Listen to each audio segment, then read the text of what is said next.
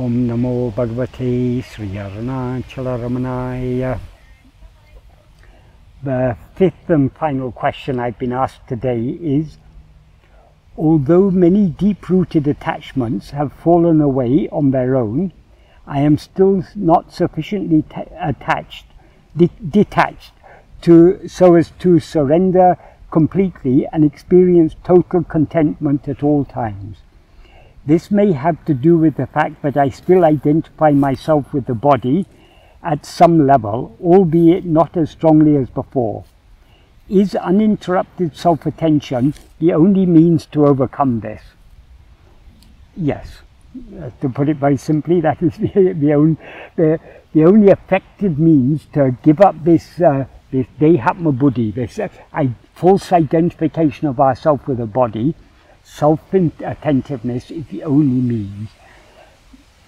Our aim is uninterrupted self-attentiveness. Of course, that is the ideal towards which we are moving. We shouldn't be disappointed if we haven't yet attained um, uninterrupted self-attentiveness because that is um, that is the ideal is to be self-attentive at all times until we dissolve in our source.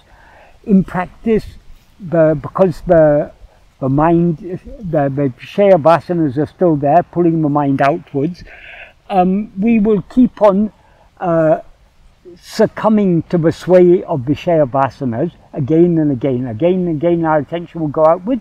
Again, whenever it goes outwards, we have to bring it back in again. That's the only way. So we, though that is the ideal towards which we are, we are moving, we shouldn't be dejected because we are not able to hold on to self-attentiveness all the time. Um, as we follow this path, uh, attachments and so on do drop off, at least to some extent. They get weaker. Uh, things that in the past would have uh, would have been very important to us, or things that would have upset us greatly in the past, they have less effect on us now. So our attachments are getting weaker but they will remain, and I mean, attachment is the very nature of ego. As Bhagavan says in verse 25 of Ulladu Narpadu, Urupatri undam, urupatri nekum, urupatri undu mikaongum. Grasping form, it comes into existence. Grasping form, it stands. Grasping and feeding on forms, it flourishes abundantly. Such is the nature of ego. So, grasping or, attach, or being attached is the very nature of ego. So um, there will always be attachments until the root, namely ego, is destroyed. Uh, so we just have to persevere in the practice, trying to be self-attentive more and more and more. Um, uh, the second sentence here, this ha may have to do with the fact that I'm still, that I still identify myself with the body at some level. Yes, at a very deep level, we are all still strongly attached to this body. We still our experience is, I am this body. Where am I? I'm sitting here. I'm not there, I'm here. That, that is the, the identification with the body. Though Bhagavan described it as the thought, I am this body, people, when they hear the word thought, they think of just a superficial idea. No, what Bhagavan means by thought in this context is the actual experience I am this body. We actually, it is actually our experience that I am this body. If uh, it's something, if I have an accident, I have been hurt. What has been hurt? It's only the body that's been hurt. But because I, because in my experience, this body is I, I take it to be, uh, but uh, in, in my experience, I have been hurt. So the identification of the body is so deep rooted. And this false identification with the body, this is ego. This is the nature of ego, is to be always attached to uh, is to always attach itself to and to identify itself with a body. That's why ego is called dehabhimanam, the attachment or identification with the body. Uh, we are with, we identify the body as ourself, as I. So this is the this is the problem that we are all up against. Uh, this ego, this false awareness, I am this body. This is the root of all the problems we face. So the only way to succeed in this path is to persevere in the practice, to attend to ourselves more and more and more, or at least try to attend to ourselves more and more.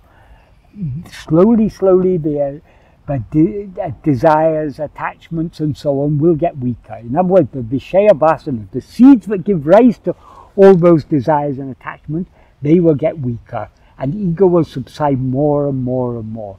So, this is what Bhagavan's teachings are all about, about this simple practice of attending to ourselves, to see who am I. It's not merely a meditation on I, it is meditation on I, but it's, it's, it's, a, it's more than just meditation, it's an investigation. Why are we meditating on I? Why are we trying to attend to I? In order to see who am I, in order to see what we actually are. So this is what Bhagavan's teachings are all about. So um, we can surrender ourselves effectively only by clinging more and more firmly to self-attentiveness. And however many times our attention may go away towards other things, doesn't matter. All we need to do, when we notice it slipped away towards other things, we bring it back to ourselves. And it will be, this will go on and on, uh, seemingly ad infinitum. But the more we try and turn our attention back to ourselves, sometimes imperceptibly to ourselves, the, the, the vasanas will be getting weaker and weaker and weaker and the love to attend to ourselves, the satvasana, the inclination to hold on to our being, that will grow stronger and stronger and stronger. So the only way to succeed is by persistent practice, by practicing more and more and more. Doesn't matter how many times we may seem to fail in our practice, the fact that we are trying to be self-attentive is all that is required. Everything else will be done by Bhagavan. He is the one who has given us the love to try to be self-attentive. So we must, we must make use of that. Though the love may seem to us to be very little, we must make use of whatever little love we have to try to be self-attentive. And the more we are self-attentive, the, the more we will, the desires and attachments and Vishaya vasanas will get weakened. And eventually, they will become so weak and our love to hold on to ourselves will become so strong that we will merge back into our source, ego will be devoured, and that will be the end of the story. That is the state of complete surrender, which is the goal of Bhagavan's teachings. Om Namo Bhagavate Sri Arunachala Ramanaya.